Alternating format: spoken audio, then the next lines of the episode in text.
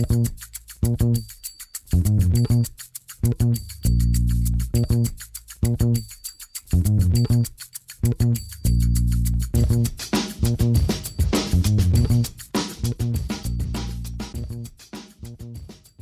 damit hallo und herzlich willkommen zu Football Rausch. Mein Name ist Tim Rausch und liebe Leute, was soll ich euch sagen? Es ist Freitag, ich bin Student, ich habe nichts zu tun und habe mir natürlich alle drei Spiele angeguckt. Ähm, Bills gegen Lions, äh, Giants gegen Cowboys, Patriots gegen Vikings, Thanksgiving Football. Wir sagen Dankeschön für diesen guten Start in den Spieltag. Also heute kurze, knackige Folge. Ich würde alle drei Spiele mal durchgehen, weil da sind auch ein paar Teams dabei, die Rahman und ich so in den Storylines nicht immer aufgreifen, weil sie einfach nicht so spannend sind. Also Patriots diese Saison, die Lions diese Saison. Lions klar, jetzt mit äh, drei Siegen aus den letzten vier Spielen, aber generell jetzt nicht so viele Schlagzeilen abbekommen. Äh, Patriots genauso, bisschen die graue Maus, obwohl die auch guten Football spielen. Ähm, aber äh, deswegen jetzt hier die drei Spiele in der Einzelanalyse, kurz und knackig sozusagen. Was hat mir gefallen, äh, was hat mir nicht gefallen. Und angefangen bei den Buffalo Bills gegen die Detroit Lions. Ich glaube, man kann generell sagen, dass alle drei Spiele zumindest für mich jetzt nicht super überraschend waren, was das Endergebnis angeht. Natürlich gibt es dann immer ein paar Plays. Ähm, das Endergebnis äh, von Vikings gegen Patriots hätte ich jetzt auch nicht so hoch eingeschätzt. Aber generell hat mich jetzt nicht so viel überrascht. Ähm, und die Bills haben den Anfang gemacht, 28 zu 25 gewonnen gegen die Detroit Lions. Ähm, ein enges Spiel.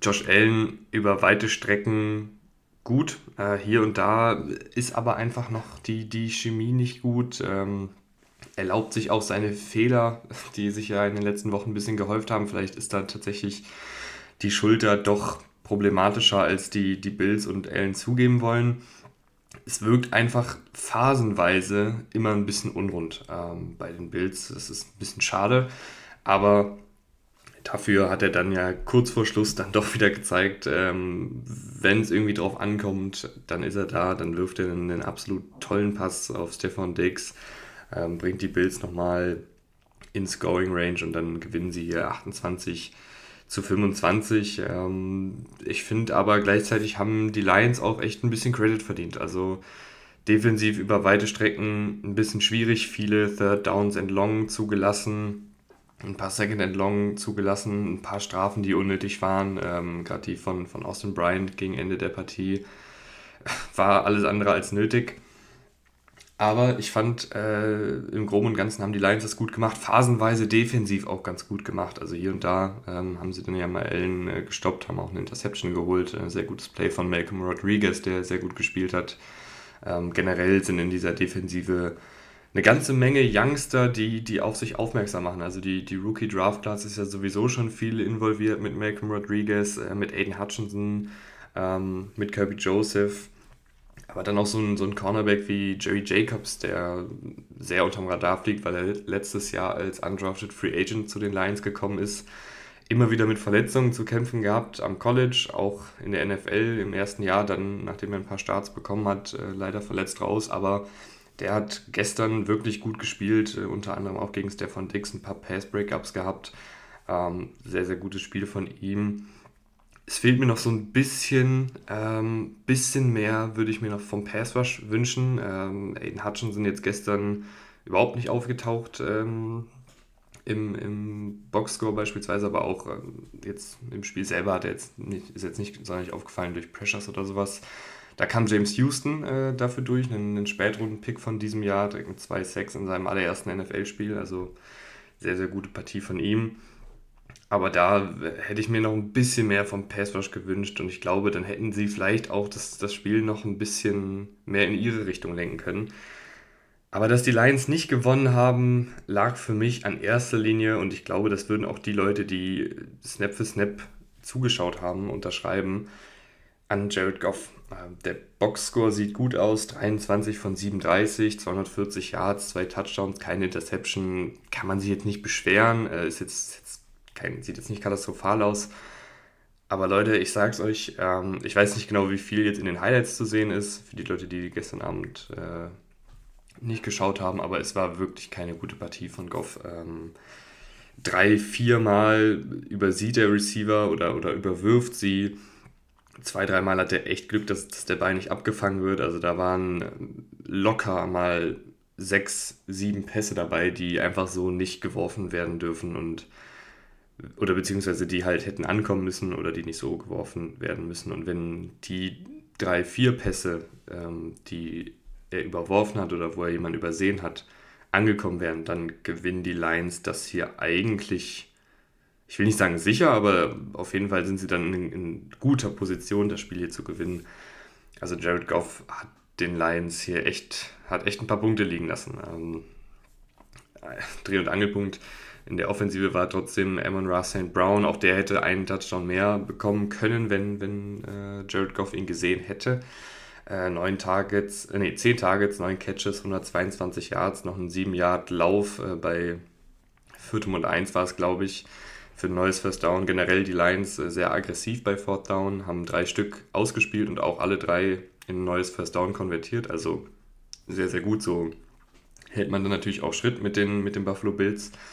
Und Amon Russell Brown weiterhin wirklich eine tolle NFL-Karriere. Also die Leute, die schon seit zwei, drei Jahren dabei sind, ähm, bevor Amon Russell Brown überhaupt einen Snap in dieser Offensive gespielt hat, ähm, hat er mir schon sehr, sehr gut gefallen. Da habe ich auch sowas gesagt in die Richtung, dass er ähm, eine Cooper Cup-Rolle einnehmen könnte, äh, wenn sich das denn alles so ergibt. Und die hat er, finde ich, echt inne. Also er ist jemand, der für den sehr viel geschemt wird. Ähm, er ist jemand, der auch im Backfield mal auftaucht, äh, der aus dem Slot halt super viel operiert, genauso wie Cooper Cup, der aber auch blocken kann, ähm, der Yards auf eigene Faust kreiert, der nicht darüber kommt, finde ich, dass er jetzt dieser absolute Überathlet ist, aber er kommt halt über sein Spielverständnis, über seine Agilität, über sein Route Running, ähm, auch über seine Catching-Fähigkeiten. Also der ist wirklich ähm, ein sehr, sehr guter Allrounder und ähm, weiterhin mit einer sehr, sehr schönen NFL-Karriere, wie ich finde. Gehen wir weiter zu dem zweiten Spiel des Abends. Äh, die Dallas Cowboys gewinnen 28 zu 20 gegen die New York Giants. Ähm, auch hier konnte man, glaube ich, erwarten. Und ja, sieben Punkte kamen sehr, sehr spät äh, von den Giants, als die Cowboys noch so ein bisschen Larifari-Defensive gespielt haben.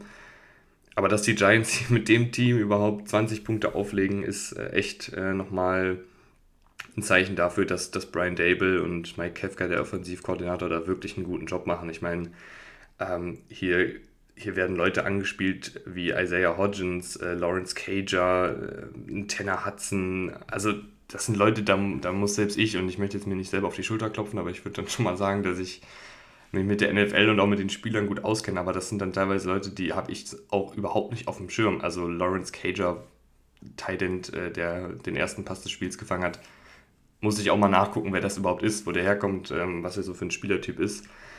Und ähm, das ist jetzt auch kein Disrespect gegen diese Leute, aber ich glaube, ihr wisst alle, was ich meine, dass, dass hier äh, super viele Backups spielen. Ähm, Daniel Jones strotzt jetzt ja auch nicht vor individueller Qualität. Saquon Barkley hat es dann schwer, hinter dieser Offensive Line zu laufen.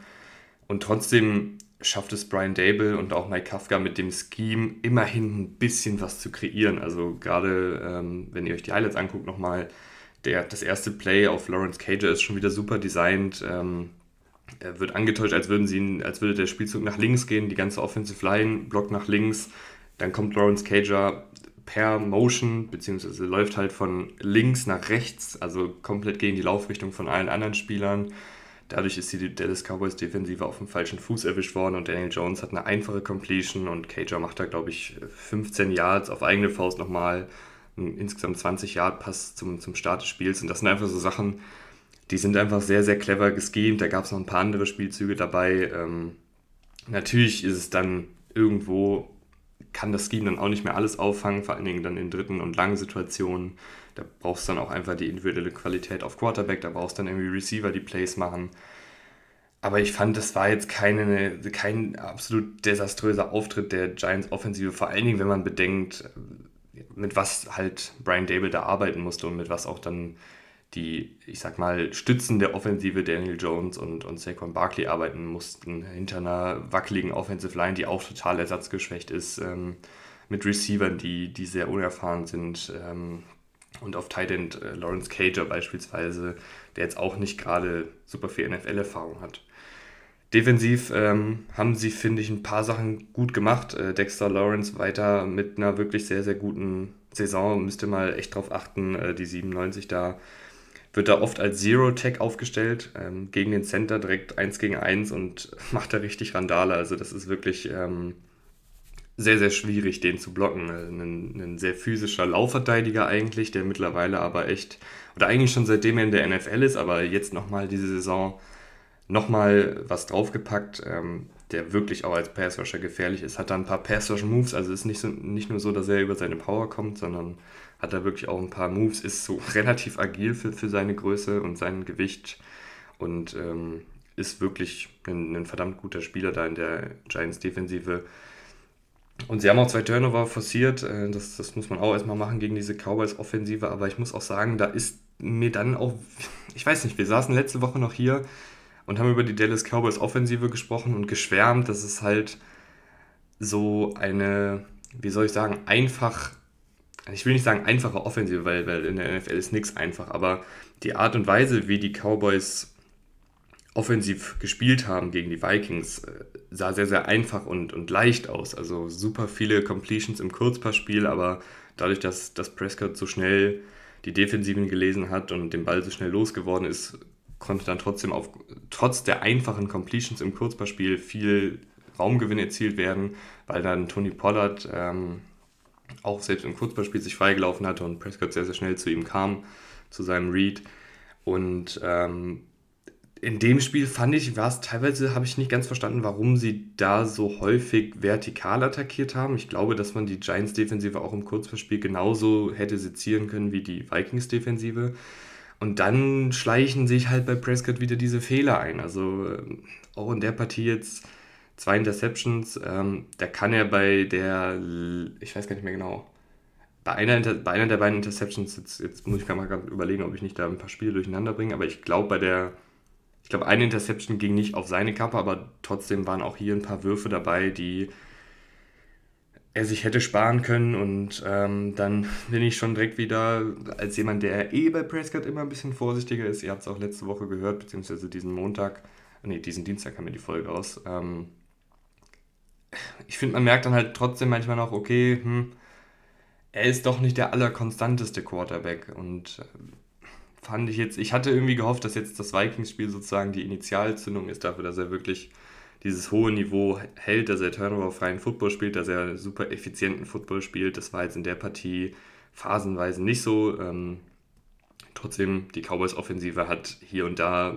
gerade dann in der zweiten Hälfte mit, mit 21 Punkten, gezeigt, wie sie funktionieren kann, wenn sie gut läuft. Und auch Prescott hat gezeigt, wie er funktioniert, wenn, wenn er sozusagen will oder beziehungsweise wenn er dann funktioniert, äh, ist er ja auch ein guter Quarterback. Ich meine, der, der eine Touchdown-Pass ähm, auf Dalton Schulz in die, in die Ecke der Endzone bei, bei Drittem und Lang war super. Davor in dem Drive hat er einen, einen sehr, sehr schönen Pass auf CD Lamb, in, perfekt platziert, auch wieder bei, bei Drittem und Lang.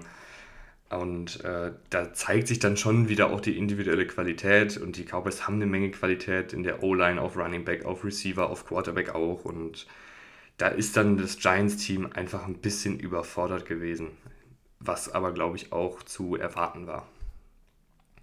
Letztes Spiel des Abends war dann Vikings gegen Patriots. Äh, die Vikings gewinnen mit 33 zu 26 und ähm, ich muss sagen, als ich das Spiel geschaut habe, irgendwann ist mir einfach so klar geworden, dass ich finde, dass Mac Jones und Kirk Cousins eigentlich relativ ähnlich sind. Also beides sind akkurate Quarterbacks, beides sind sehr, sehr gut aus der Pocket heraus. Beide haben aber auch einfach ihre Limitierung, was Armstärke angeht, was Improvisationsfähigkeiten angeht. Und da stößt man dann hier und da einfach an gewisse Grenzen. Und ähm, Kirk Cousins auch wieder mit einer echt fragwürdigen Interception. Ähm, generell aber dann doch eine gute Partie von ihm, weil er halt keinen Druck bekommen hat, weil er frei aus der Pocket operieren konnte oder wenig Druck bekommen hat. Also dann 30 von 37 für, für knapp 300 Yards, drei Touchdowns und eine Interception ist eine, ist eine gute Deadline und das war auch kein schlechtes Spiel von ihm. Ähm, auf der Gegenüberseite Mac Jones 28 von 39 für 382 Yards, zwei Touchdowns und keine Interception. Auch von ihm eine gute Partie. Ähm, Gerade muss man dazu, finde ich, auch sagen, dass Mac Jones im Vergleich zu Kirk Cousins ähm, nicht so ein gutes ähm, Umfeld hat, in dem Sinne, was die Qualität seiner Mitspieler angeht. Also die Offensive Line der Patriots ist, ist, ist gut bis sehr gut, aber auf Receiver ist dann ja doch hier und da nochmal ein bisschen, ähm, fehlt es einfach ein bisschen an individueller Qualität und auch ein bisschen an Explosivität. Äh, da hat ähm, Kirk Cousins dann doch deutlich, deutlich mehr ähm, Anspielstationen, die, die irgendwie auch Big Plays kreieren können. Bei den Patriots ähm, fand ich einige Play Calls tatsächlich sehr, sehr gut. Also der, der Touchdown auf Nelson Aguilar war ein klassischer Cover-2-Beater. Ähm, zwei Outside-Receiver aufgestellt, die beide vertikal gehen. Die haben dann die Safeties, also die zwei tiefen Safeties in Cover-2, jeweils ähm, waagerecht gestreckt sozusagen. Ähm, und dann ist Nelson Aguilar aus dem Slot durch die Mitte gegangen und, und die beiden Safeties waren eben außen auf die beiden Outside-Receiver fokussiert. Und so haben sie dann den Touchdown erzielt. Das ganze Video gibt es aber auch nochmal auf Twitter. Müsst ihr mal ein bisschen in der Timeline rumscrollen. Da sieht man das nochmal ein bisschen besser. Und äh, ja, die Defensive hat hier und da mal ein Play gemacht, war aber, finde ich, relativ zahnlos ähm, gegen, gegen die Vikings. Ähm, das wäre jetzt so ein Spiel gewesen, wo man sich wirklich als absolute Top, Top, Top-Defensive hätte etablieren können. Aber man muss auch, finde ich, hier dazu sagen, dass da die Patriots auch nicht die allerbeste individuelle Qualität haben. Also sie haben natürlich ein paar gute Spieler da, gar keine Frage. Ein Matthew Judon spielt eine echt gute Saison. Ein Kyle Duggar ist auch ein sehr, sehr guter Safety. Ähm, Jonathan Jones ist ein guter Cornerback in der Theorie, hat aber jetzt echt Schwierigkeiten gegen Justin Jefferson, aber wer hat das nicht? Und da haben sie dann auch wirklich noch ein paar äh, Rotationsspieler, beziehungsweise so Spieler, die ein bisschen unterm Radar fliegen, die, die aber gut sind, in Javon Bentley, Dietrich Weiss und wie sie alle heißen. Aber es ist jetzt, finde ich, nicht so, dass das jetzt eine absolut äh, star gespickte Defensive ist. Und in solchen Spielen merkst du das dann halt manchmal, vor allen Dingen, wenn dann auf der Gegenseite jemand ist wie Justin Jefferson, der ja einfach ein Wahnsinns-Receiver ist, was soll man noch mehr sagen, hat jetzt ähm, die meisten Receiving Yards nach den ersten drei Spielzeiten, aber hat ja noch jetzt sechs Spiele, um das noch ein bisschen weiter auszubauen toller Spieler. Ich glaube, es wurde schon so ziemlich alles gesagt, was man über Justin Jefferson sagen kann. Ähm, super Route Running, super Catching, sehr, sehr gut nach dem Catch, ist da auch echt tough. Manchmal, ähm, finde ich, sieht ja gar nicht so aus wie jemand, der jetzt super physisch spielt, aber wenn er dann, dann doch mal irgendwie einen Screenpass kriegt oder ähm, irgendwie einen kurzen Pass kriegt und da ein bisschen noch auf eigene Faust kreieren will, dann, dann geht er echt auch in Kontakt rein und, und bricht hier und da sogar auch mal einen Tackle oder holt noch mal ein paar extra Yards raus wenn der Cornerback versucht, ihn zu tackeln. Also da ist er wirklich auch sehr, sehr gut. Und was mir bei ihm wirklich dieses Jahr besonders auffällt, was natürlich auch an den spektakulären Catches liegt, aber nicht nur bei denen, sondern generell halt sein Catch in Traffic, beziehungsweise diese Contested Catches, da habe ich irgendwie das Gefühl, er hat nochmal noch mal eine Schippe draufgepackt. Also auch in der Partie jetzt einige Catches dabei gehabt, wo er wirklich einen, einen dicken Hit abbekommt, ähm, wo der Cornerback irgendwie noch die Hand ähm, auf seinen Händen hat, wo irgendwie noch ein, ein zweiter Spieler reinfliegt, während er den Catch macht. Also da ist er wirklich jetzt sehr, sehr gut gewesen in der Partie und auch schon vorher mit, seinen, mit seinem spektakulären Catch ähm, in der vorherigen, also vor zwei Wochen, ähm, über die Saison hinweg schon mit, mit einigen spektakulären Contested Catches und das ja, geht einfach immer so weiter bei ihm. Und ich bin froh, dass ich ihn in meinem Fantasy-Team habe. Hat mir echt ein paar Punkte beschert. Ähm, Kenny, Wan Kenny Nwangu noch mit einem sehr, sehr guten Kick-Return. Das, das ist ja seine alte Spezialität. Ich würde mir tatsächlich hier und da wünschen, dass er mal auf Running Back auch eingesetzt wird. Das haben sie letztes Jahr ab und an mal gemacht, aber ähm, irgendwie wird er da sehr, sehr selten eingesetzt. Ich fand, er war auch letztes Jahr auf Running Back ganz gut und er ist ja ein super Athlet, äh, super schnell, sieht man ja bei den Kick Returns immer. Stattdessen gestern äh, Delvin Cook 22 Carries für 42 Yards. Längster Carry war 6 Yards, durchschnittlich 1,9 Yards. Also da kann man hier und da, finde ich, auch nochmal einen Carry abgeben an, an äh, Nwangu und gucken, ob der vielleicht mal einen äh, brechen kann, beziehungsweise da mal durch die Defensive durchbricht. Ansonsten aber, äh, ja, ein offensiver Shootout. Ähm, Mac Jones und Kirk Cousins, beide mit guten Leistungen, beide aber auch hier und da dann mal gezeigt, dass es einfach, ja, dass sie einfach nicht die allerbesten sind, wenn es darum geht, unter Druck ähm, oder selbst zu kreieren. Aber eine gute Partie von, von beiden auf jeden Fall. Möchte ich jetzt auch nicht schmälern. Ähm, insgesamt fand ich, waren alle drei Partien sehr, sehr ansehnlich, hat, hat Spaß gemacht. Ich hoffe euch auch und ich hoffe auch, dass wir uns dann nächsten Montag, Dienstag rundum wieder hören für die Storylines vom Rest des Spieltages.